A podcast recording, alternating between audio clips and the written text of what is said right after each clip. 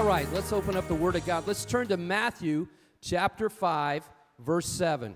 Matthew chapter 5, verse 7. I've been going through the Beatitudes because I felt like this is what the Lord um, shared with me to go through. and so today we're going to be looking at Matthew 5, 7. Blessed are the merciful, for they shall receive mercy. Lord, we just pray you open up our hearts and our minds. Help us, Lord, not only to be hearers of your word, we want to be doers of your word. Lord, help us to take it in, to digest it, and to produce fruit. Because, Lord, we love your mercy, but we want to be merciful, and we want to continue to walk in your mercy. So give us that wisdom in Jesus' name. Amen. Amen. We are all called to extend mercy, and that's the main point today. We are called to extend mercy. So look at your marriage spouse there and look at them and say, Hey, I am supposed to extend mercy to you. They need to hear that this morning. If you got a teenager, tell your teenager, I need to extend mercy to you. If you got a family member close, I need to extend mercy to you. Jesus is saying, You get what you give. You get what you give. And uh, so that's why I titled this, What is Coming Your Way? You get what you give. And I'm not talking about your finances, I'm talking about in life. You get what you give. Amen? There's so much truth in that. Um, if you are merciful of others, you will get mercy just like you, you reap what you sow. You reap what you sow. Treat people with dignity and be, in a good, be a good example and watch God pour it back into you. Watch God pour it back into you. And that's so important because we live in a world where there are a lot of people that are messed up. I've got one statement here. There are a lot of peculiar people out there. That's a nice way of saying it, okay? Peculiar people. I was reading in Second Thessalonians chapter 2, talking about the end times, and it says that there will be a lot of lawlessness going on. And it says that because they've heard and they've rejected God, he gives them over to this attitude. God gives them over to an attitude of lawlessness. But that doesn't mean that you and I still don't show mercy. Amen? And we extend that mercy and that love. We don't compromise in the area of sin. Amen? In my, my private study time, I'm in Romans. I'm in Romans chapter 1, and I'm reading the last part of that and talking about what was going on. Here's Paul he's in Corinth and he's sending this letter to the Romans saying, Hey, I want to come. I'm on my way. I haven't got there yet. But he's heard about all their ungodliness and lawlessness that's going on. And he's like, You cannot be a born again believer and live like that. It's, and, and so it's just really, it just fired me up to say, man, God, we've got to stand for righteousness, but yet we've still got to show mercy. And we've got to show love because you never know when you're going to encounter one of those folks and they just need to know you love them. And then they need to know that Jesus loves them. Amen?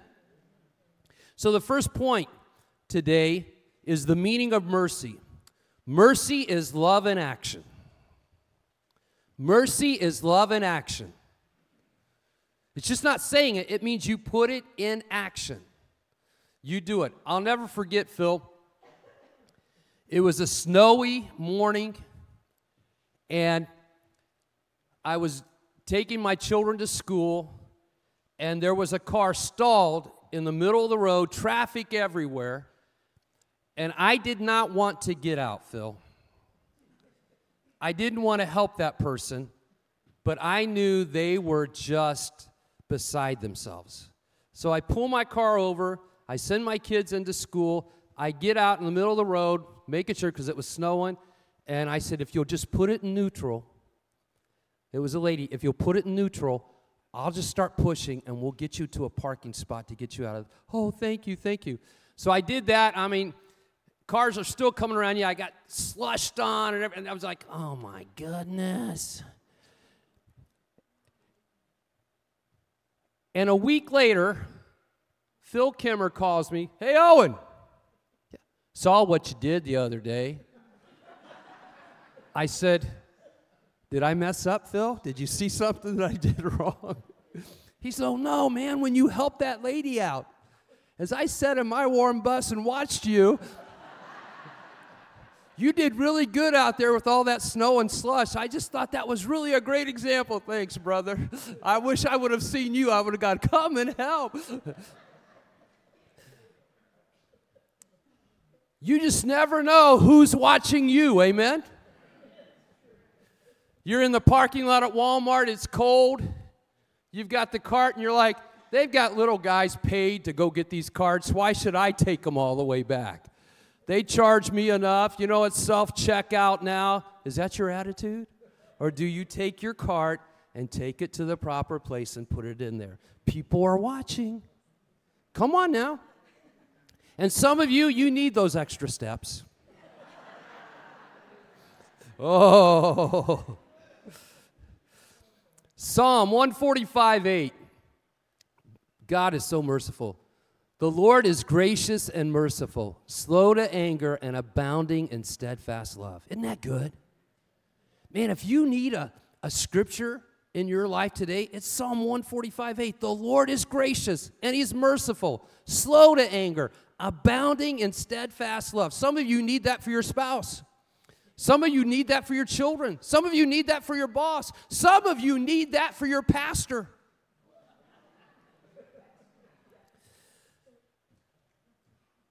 So good. Look at the second point there the marks of mercy.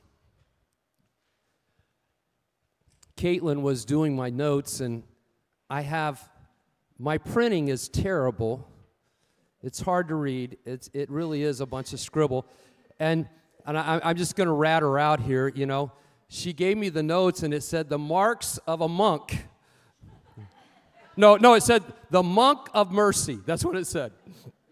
And I started laughing. I took it into her. I said, No, it's not monk. I know it probably looks like it. It's Mark. The marks of mercy, if I'm merciful. Look at the very first one there. I'll be, say that with me, patient with those who are weird, peculiar. There are some weird folks out there, amen. Some of you work with them. Oh my gosh. Some of you have them in your family. Some of them are sitting next to you this morning. Peculiar people. 1 Thessalonians 5:14 and we urge you brothers admonish the idle encourage the faint-hearted help the weak be patient with them all. Is there anybody here you struggle with patience? Can I see you be honest? My goodness. Okay, let's start over from the very beginning today. No. I will be patient with those who are peculiar. What I have found is you don't know what they've come out of. You don't know the pain or the suffering. I've, I've heard it said about up to the first 18 months, how important that is in your life. And my daughter sent me a little podcast about the first three years of a child's life and how they long for that mother. And how they long. I mean, they, in Romania, there were all these orphanages, and I remember we supported Romania, and, and there are these kids, they were living in the gutters underneath, uh, underneath the streets and the drainage, sewage drains, and they were huffing paint. And we're talking six, seven, eight year olds, just orphans running wild. And when people were adopting them, there were so many problems with these children because there had never been anybody to bond with them. And they looked at one orphanage there, and they found that those children were doing so well and they couldn't figure out all these other children are not. Why is it in this one orphanage these children are doing so well? They found out that there were nurses in there that were taking the newborns and they were strapping them onto their bodies and they were carrying them around all day and they would rotate these newborn and these children were bonding with these women because they needed to be by that temporary mom. It's so important, moms, if you're a working mom, to make sure the average mom only spends 90 minutes, the average working mom only spends 90 minutes with a child a day. That's terrible. Make sure you're carrying. I know you're tired. I know you've been working all day. If you just got to get one of those little things and you tuck them in, carry them with you. They need to know that. It's so important. We've got to realize that touch and love and communication and just being with you is so important those first three years. That's just a word from somebody to encourage you, not to condemn you, but to encourage you. To encourage you. Very important. Romans 15, 7. Therefore, welcome one another as Christ has welcomed you for the glory of God. Even if they're peculiar, you got to welcome them. Be patient, extend mercy. Many are a product of their upbringing and the culture they have come out of. Find out about that, and then you can also help them to take steps to grow, to learn who they are in Christ. Look beneath their external behavior and their goofiness and try to see the possible internal pain. Can I say that again? Look beneath their external behavior and goofiness and try to see the possible internal pain loneliness, depression, abuse. So many times I'll be talking with somebody, and, and all of a sudden you'll say something and it hits a squishy spot, and they'll get angry or upset. And all of a sudden they'll just come out and say, You don't understand child abuse. I was abused sexually or I was abused physically. And I, I'm like, Oh my goodness. And then I have to have mercy and compassion because that's very real to them. Amen? Very real to them. Or abandonment. If you've been adopted, thank you, Jesus. But a lot of folks that have been orphans, that, that even if they get into a good family, they still fight this longing for their biological parents, and, and, and that orphan spirit will rise up and it'll cause you to become possessive and angry. I know of a family that adopted two children, they had three of their own, and, and uh, they found out after dinner, food that was left on the table would disappear. Now, all these children were, the, the adopted ones were under five. And what was happening is they were going in and taking the extra food and wrapping it up and hiding it and then taking it to their room because they were scared they wouldn't have anything later. And as a parent, you can't get mad. You've just got to be able to show them that love and that mercy and that grace. Some of you get that. Some of you have been so wounded by maybe a former spouse or a parent. And those wounds are deep and they cause you to react when you get in certain situations and you don't even realize you're doing it. It's up to us to love you, to show mercy, and to help you. You may say, well, I've got this all down. I've handled. No, no, no, not really. It really takes a lifetime to deal with a lot of this stuff. It really does. And I'm looking around at some of you here this morning and I look at you and I see, and I'm like, you are products of Jesus Christ. He has brought you out of so much. Some of you didn't have a dad, some of you didn't have a mom. Thank God for grandparents, amen? Thank God for great grandparents. Thank, thank God for people in the church that stood in the gap. That stood in the gap and said, Hey, we're going to buy Christmas for you because we, we understand you don't have Christmas, or we're going to send you to camp, we're going to send you to that youth event, or we're going to make sure in that children's ministry you have this, this, and this. They're standing in the gap, and they are spiritual moms and dads that are making a difference. It's huge. It's huge. The other thing there is not only to be patient, I'll forgive those who have hurt me. Mm.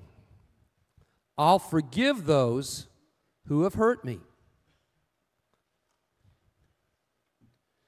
How many are here today? Don't lift your hand. But when people let you down, you hold it over them. You're one of those folks who just can't seem to let it go. You need to learn how to forgive. You need to learn how to forgive. My wife, she's done this to me two or three times. Forgiven me? No, more than that. But she has said to me, she has said to me, at times, she's seen people really wound me and hurt me. She's like, How do you do it? How do you forgive them? How could you just go up to them when you see them someplace and give them a hug? I'm like, I don't know. I, I just do it. I, I think it's because I know all that God has forgiven me of. And I can't look at the exterior. I've got to be able to say, God, you love them just as much as you love me, and you want them to have a blessed life. So I just love them. Now, there are times, I, it takes me time, you know, to be able to love certain people. I'll mention a few names this morning. There's no, I'm just kidding. But when people let you down, do you hold it over them? That's not mercy. That's not mercy. I remember Dr. Dobbins telling me years ago, Owen, you can forgive, but you don't have to trust immediately. You need to write that down. You can forgive, but you don't have to trust. Trust is earned. It's earned. I remember with my children, I always told them, I can handle about anything if you'll just tell me the truth. And if you won't lie to me, your punishment will be less. But if I f- catch you in a lie, it's coming full force. I said, because I want you to understand, I'm going to forgive you, but if you've broken my trust, that trust has to be rebuilt. And there are consequences. But that trust can be rebuilt. Amen? It can be rebuilt. Colossians 3:13 bearing with one another and if one has a complaint against another forgiving each other as the Lord has forgiven you so you also must forgive. Now don't raise your hand but are you one of these folks you hold grudges? Mm. And you know what? It's so easy to do it against family because you take them for granted. It's just like, Ugh! so for the next two weeks, you just you make them pay. I love you, but oh, I'm getting you. Mm. Shloy does that to me a lot, but she finally gets through it. No, she doesn't. She's really good. well, sometimes she does, just and sometimes I do. Because we're human, amen? And we have to work through that. Bearing with one another. We've got to learn to do that. Funny thing about mercy is when you are called to receive it, it feels so right. Let me say that again. The funny thing about mercy is when you are called to receive it, it feels so right. But when you're called to give it, it can feel so wrong. There could be a Christian song in that. I think there was some type of secular song close to that. Who are you harboring unforgiveness toward? Is there somebody? I mean, when, when I just mentioned forgiving, a person came to your mind. You need to write that or their initials on your outline because you just need to forgive them. Who are you harboring unforgiveness toward? Your flesh says, I don't want to forgive. I want justice. And at times, I want revenge. Hey, I've been there, done that. Been there, done that. I had my daughter in my car when she was about three, and a guy ran me off the road. And I chased him down, and I jumped out of that car, and I got him out of his car. Me being a man of God in the ministry at about age 29. And I said, What in the world are you doing? You almost killed us. And I smelt the alcohol. I said, Listen, you shouldn't be driving. Where do you live? He said, Right up there. I said, I'm not going to call the police. You need to go get in your house, but don't drive and drink because you almost killed us. My flesh wanted to react. Anybody ever been there? I'm just being honest. But when I smelt the alcohol, I knew he wasn't thinking right. And I said, Go ahead, go. Just go. As my daughter's in the car going. And I get that. And I, I ask her to forgive me for losing it like that. So there's times you want justice and you want revenge because your flesh wants you to do that. It's like a lady went to get her photo taken and she said to the photographer, This photo does not do me justice when the gal that took the photo showed it to her later. It doesn't do me justice. And the photographer said, Ma'am, you don't need justice, you need mercy.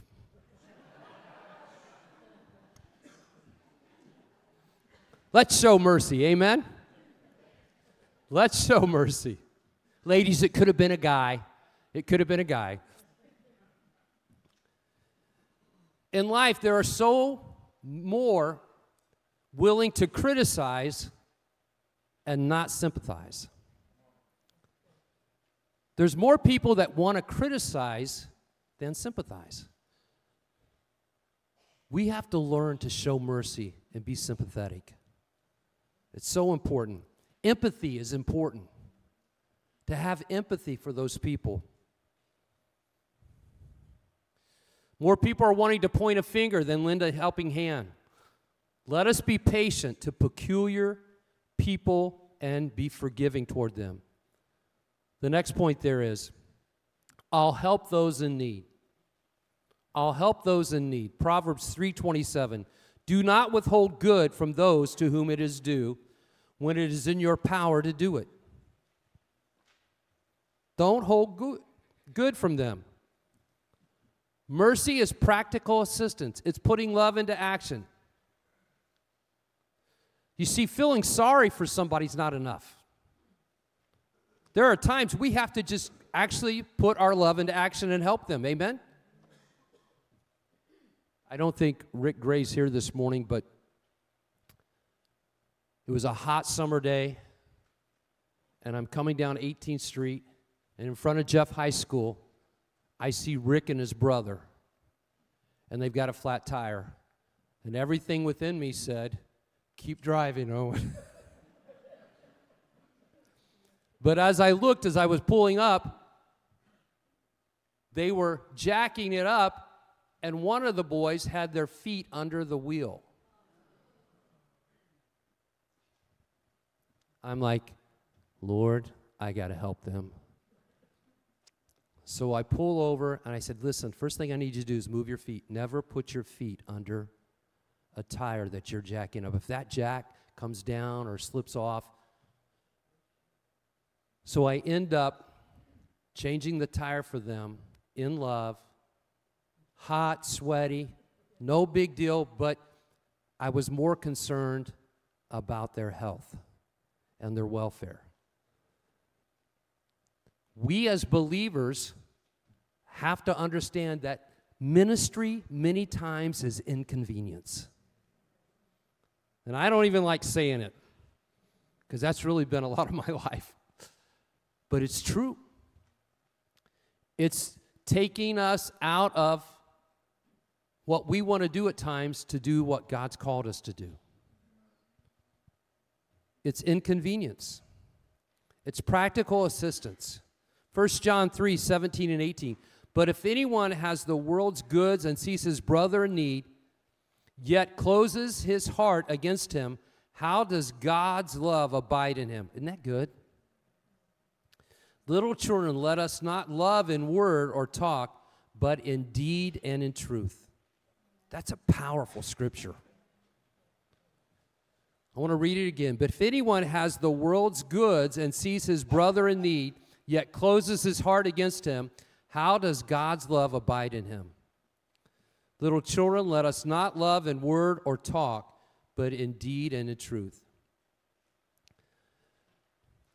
Those are two powerful verses.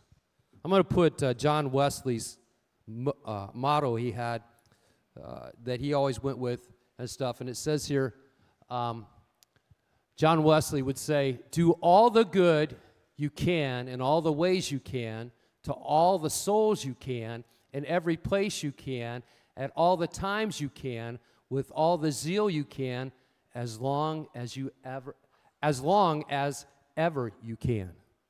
That was his drive. That's what pushed him.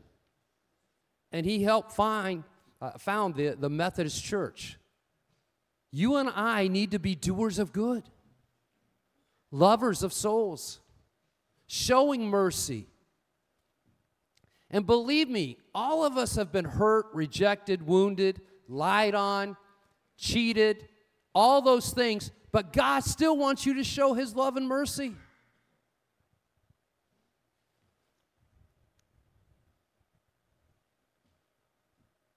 Too many today, when it comes to serving Jesus, are a Jehovah bystander. They're a Jehovah bystander. They just stand and watch. Hmm, boy, those people need help. I hope, Lord, send somebody. Oh, my friend, they're hurting. They're hurting. They need help. Mm, I hope you do that. Lord, but you've heard me share this story, but it impacted my life so much. When Shaloy and I first came into the ministry and we moved from Arkansas to here, and we couldn't sell our house in Arkansas, and 11 months into it, we had used all of our resources on that house that we still own down there. We rented it, and in two months, the realtor came to me and said, The renters have destroyed your house and stolen a bunch of stuff. So we had to get all that fixed. And then we put it up for sale. And then, when the insurance company in Arkansas found out that we no longer lived there, we lived in Indiana they quadrupled our insurance on our home. And I remember getting a statement from them that we owed them $900 every three months. And I'm like, God, what's going on? You called me into the ministry. We need you to sell this house.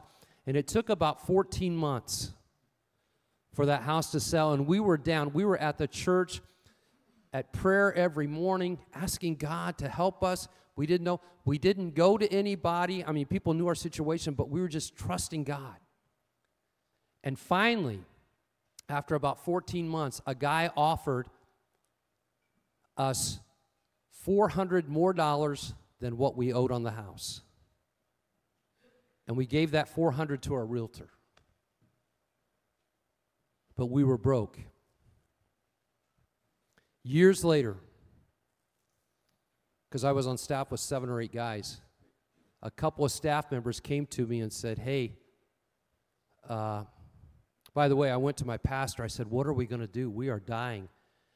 And he said, You're just going to have to let that house go back. I said, What? Ruin my credit? Give up the house? Ruin my witness? I can't do that. So I wouldn't do that. But a couple of staff guys came to me later and they said, Man, we're so glad you finally sold the house. You had it taken care of. God told us to pay a house payment for you, but we just, we didn't do it. We're sorry. If God tells you to do something for somebody, would you please do it? Had I been smart two years later, I would have said, Well, you could pay it now. But I didn't think of that. in the body of Christ, we can get so stingy. Amen?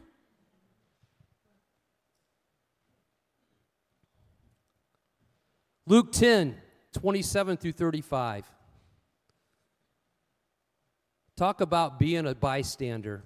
And behold, a lawyer stood up to put him to the test, saying, Teacher, what shall I do to inherit eternal life? And he said to him, What is written in the law? How do you read it? And he answered, You shall love the Lord your God with all your heart, with all your soul, and with all your strength, and with all your mind, and your neighbor as yourself. And he said to him, You have answered correctly. Do this, and you will live. Jesus replied, A man was going down from Jerusalem to Jericho when he fell among robbers. And they stripped him and beat him and departed, leaving him half dead. Now, by chance, a priest was going down the road, and when he saw him, he passed by on the other side. So, likewise, a Levite, when he came to the place and saw him, passed by the other side. But a Samaritan, as he journeyed, came to where he was, and when he saw him, he had compassion, mercy, really. He went to him, bound up his wounds, pouring on oil and wine. Then he set him on his own animal and brought him to an inn and took care of him. The next day he took out two denarii and gave them to the innkeeper, saying, Take care of him, and whatever more you spend, I will repay you when I come back. Which of these three do you think proved to be a neighbor to this man who fell among the robbers? And he said, The one that showed him mercy. And Jesus said to him, You go and do likewise. We are to be an example of mercy. We live in an unbelievable nation where there's so many blessings to be an American. The Good Samaritan took action, he got involved. Jesus is saying, Happy are those who care enough to get involved. Jude 124. Now to him who is able to keep you from stumbling and to present you blameless before the presence of his glory and great joy. Hurt can cause you to doubt God. Amen. I'm going to repeat that again. Hurt can cause you to doubt God, and hurting people hurt people. And you have to realize that there are hurting people all around you. Wounds that go back to their childhood. You've still got to turn the other cheek, love them, and make a difference. The last one there is I'll do good to my enemies. I'll do good to my enemies.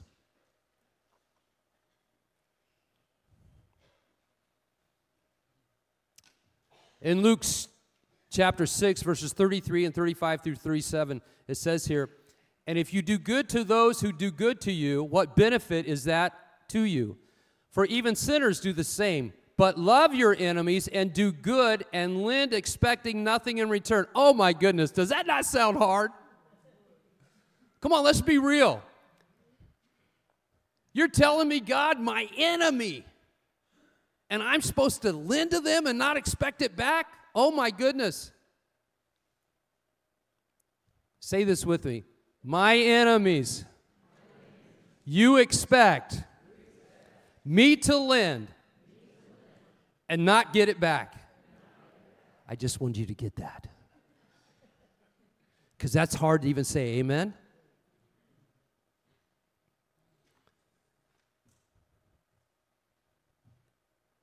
Let's go back. You're to do good to those who are in need of mercy, even if they're not good to you. Man, that's hard to do. You got to love them in spite of them.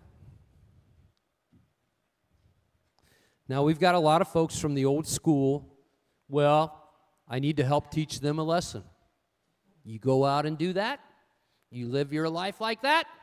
That's and I understand there are consequences, but you're not the junior Holy Spirit. Amen and you're justifying you're not helping because maybe you're a little stingy, maybe you're a little selfish, or maybe you're just not tuned in with the Spirit. If God's telling you to do something, in some of the worst times of our lives, Shaloi and I's marriage, when finances were the worst, it was amazing how God would bring somebody in that had a need and tell us to give what we had left that we needed, and he would say, just go give it to him.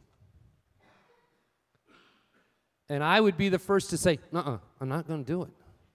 And Shaloi would say, she was always so good, honey, we need to obey the Lord. Honey, we need to obey the Lord. That's what went through my mind. Honey, we need to obey the Lord. She's on your side. But I would do it reluctantly. I'm just being honest. I know I've got a lot of holy people here, and you would never do that, but I'm being honest. But God would always take care of us. He would always take care of us. Time after time, He still met our needs. That's the kind of God we serve. It doesn't mean you approve their sin. Amen? Let me say that again. It doesn't mean you approve of their sin. But how are they going to know? Shaloy and I, we had just had Jared, and he was about year, year and a half old. And one of our family members, extended family members, was really struggling in school. Total rebellion, into a lot of heavy metal music, um, just messed up his life. And we prayed about it, and the Lord told us to move, move him in with us. Now, he was struggling with drugs. What I didn't know is he was huffing gas. I didn't know people did that. He was getting high on paint. He was 15 or no, he was 16 at the time. And every night I would come home from work and I was having to help him with his homework. Every night. Because he was going to flunk out of school if I didn't. Shaloy was helping him with how to take care of himself. His car broke down, and it was $800 to repair that car that we didn't really have. But I told him, I said, listen, I'll make you a deal. You're going to church with us, but this music is not good for you. I'll give you the $800. We'll get your car fixed, but I'm buying all of your music. What? Every last piece of it. It's mine. Where are you going to walk? He's like, deal. I bought all that music, I destroyed it. Somebody say, that's me, that's not showing, no, that's showing mercy. Because that music was leading him down the wrong track. We impacted his life. And after about nine months, we got him into Teen Challenge and got him set up to go there but it was love in action. It was work. It changed the routine in our lives. We didn't complain. I, I, don't remember us ever complaining. We just knew we were supposed to do it. Sometimes you have to go and go the extra mile. Can I tell you, though, the Lord has always taken care of us through that? That's how faithful God is. He's always taken care of us through that. The last point is this the motive of mercy, for mercy. The motive for mercy is that God has shown us mercy. Our motive for mercy is God's shown us mercy. He's shown us mercy. Matthew 18 3. Truly I say to you, unless you turn and become like children, you will never enter the kingdom of God. You and I need to understand that we need to give mercy. Little children give mercy all the time. They can be fighting and then they'll share their cookie, or they'll share their drink, or their toys.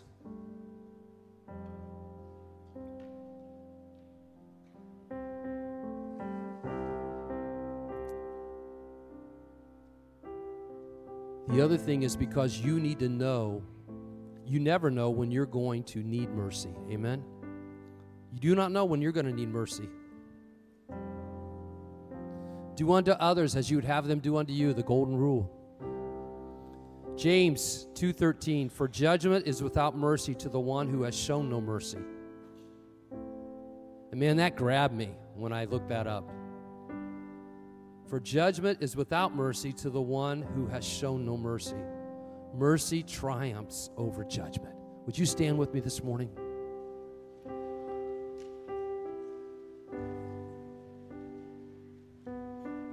I think about the lady caught in adultery in John chapter 8. And the Pharisees bring her to Jesus. And they throw her down in front of him, and there's like, she's caught in adultery. She has to be stoned. She has to be stoned. That's the law. And Jesus bends down and he writes something in the sand. I don't know what he wrote. I don't know if he exposed some of their sins. But he looks up and he says, He that is without sin, let him cast the first stone.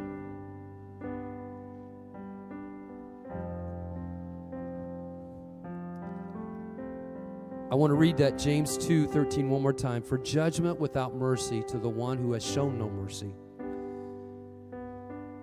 is without mercy to the one who has shown no mercy. Mercy triumphs over judgment. And then Jesus looks around and he looks at the woman caught in adultery. You notice the man's not there. I don't know why they didn't bring the man. They should have brought the man. But they treated women like animals. It's pathetic what they did. Possessions. And Jesus looks at her and he says, Where are your accusers? She goes, I don't know. They're gone. He goes, Neither do I accuse you. Go and sin no more. She was facing death, and she got a reprieve to live life. You and I were facing death because of sin, eternal damnation, but we got a reprieve because of Jesus giving us mercy. Would you bow your heads this morning? Mercy makes us happy. Our problem is we tend to judge others by their worst fault and ourselves by our best intentions. We tend to judge others by their worst fault and ourselves by our best intentions. That's how biased we can be.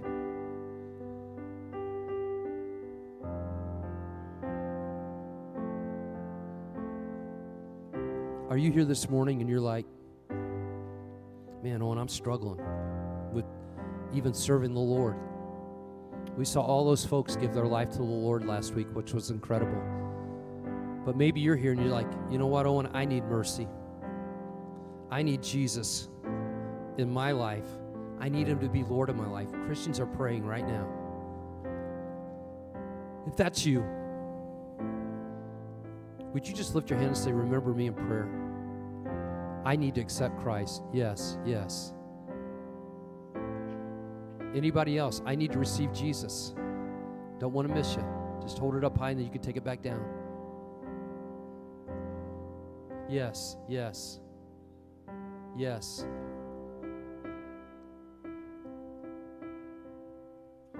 Man, I'm telling you, people are wanting God. Seven, eight hands this morning. Anybody else? I just. you see, we were all in that same point at some time in our life where somebody asks us, Do you want to receive Him? Thank God for His mercy. Whew. Thank God for all of you willing to help in this church and do what you do so that we can give others the opportunity to come to Jesus. Anybody else? I don't know Christ today, but I'd like to receive him. Just lift your hand up and put it back down. I'm telling you, not too many churches in America are having people come to know the Lord. I'm telling you. The Holy Spirit is working on lives. I saw all those young people at that conference, and I just felt like God did something. He broke something. He broke something and the Holy Spirit saying, You're willing to bring them in. You're willing to host them. You're willing to bring them from all over the state. Watch what I can do through you because you're willing to be a church that just says, Use us. Anybody else? I want to receive Christ this morning. In a moment, I'm going to pray for those. But for the rest of us, let's be people that are willing to show mercy. Blessed are the merciful, for they shall receive mercy. That's got to be us living Mercy is love in action. The marks of mercy is I'm merciful, I'm patient. I forgive those who hurt me. I help those in need. I do good to my enemies. If you're struggling and giving mercy, will you ask the Lord to forgive you and say, God, it's all yours. Let's pour it out. I can say I am so blessed in my life because I really do want to help others and I have no problem showing mercy. There's times I have a struggle in the moment, but I, just, I tend to still go ahead and obey the Holy Spirit. If you're struggling, ask God to forgive you. I'm going to ask Pastor Taylor to come up here and stand, along with Pastor Chuck, Pastor Jeff. And if you lifted your hand this morning to receive Christ, would you come up here and stand? Just stand right here in front. Christians are praying, nobody's looking around. If you lifted your hand, I'm not trying to embarrass you, but sometimes it's just that bold step of faith saying, I'm coming forward. Yeah, that's right. Thanks, man. That's right. Come on up. Man, young people coming up. That's awesome. That's awesome. That's right. Come on up. Anybody else? Believers, you're to be praying. Let's give them that opportunity to do this. Thank you, Lord. Thank you, Lord. Who God is good. I don't care what kind of problems you got going on in your life, how bad your battle's been. To see people come to know Jesus, there's nothing greater. Woo!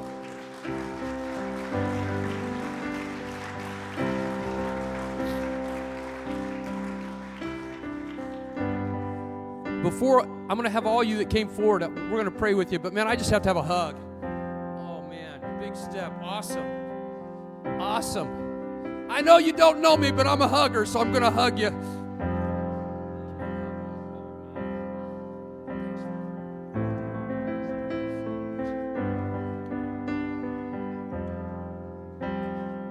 Jesus loves you guys so much. He went to the cross to die for you today. Church, I want everybody to pray this prayer with me. If you're at home, you can pray this prayer. You can invite Christ into your life. Everybody out loud Lord Jesus, I'm a sinner. I need your mercy. I need your grace. You lived the life. You went to the cross and you died. But you rose from the grave so that I could be forgiven. Forgive me, Jesus. I receive you as my Lord. I believe you're the Son of God. So, Lord, I pray for each of these that have stepped out today. I pray, God, that, Lord, you will give them a hunger for your word, a thirst, God, to be overcomers when it comes to temptation. And Lord, you will give them a desire to fellowship with believers. God, we're believing this is a life changing moment in their life. So we're believing you to touch them and make a difference in their lives in Jesus' name.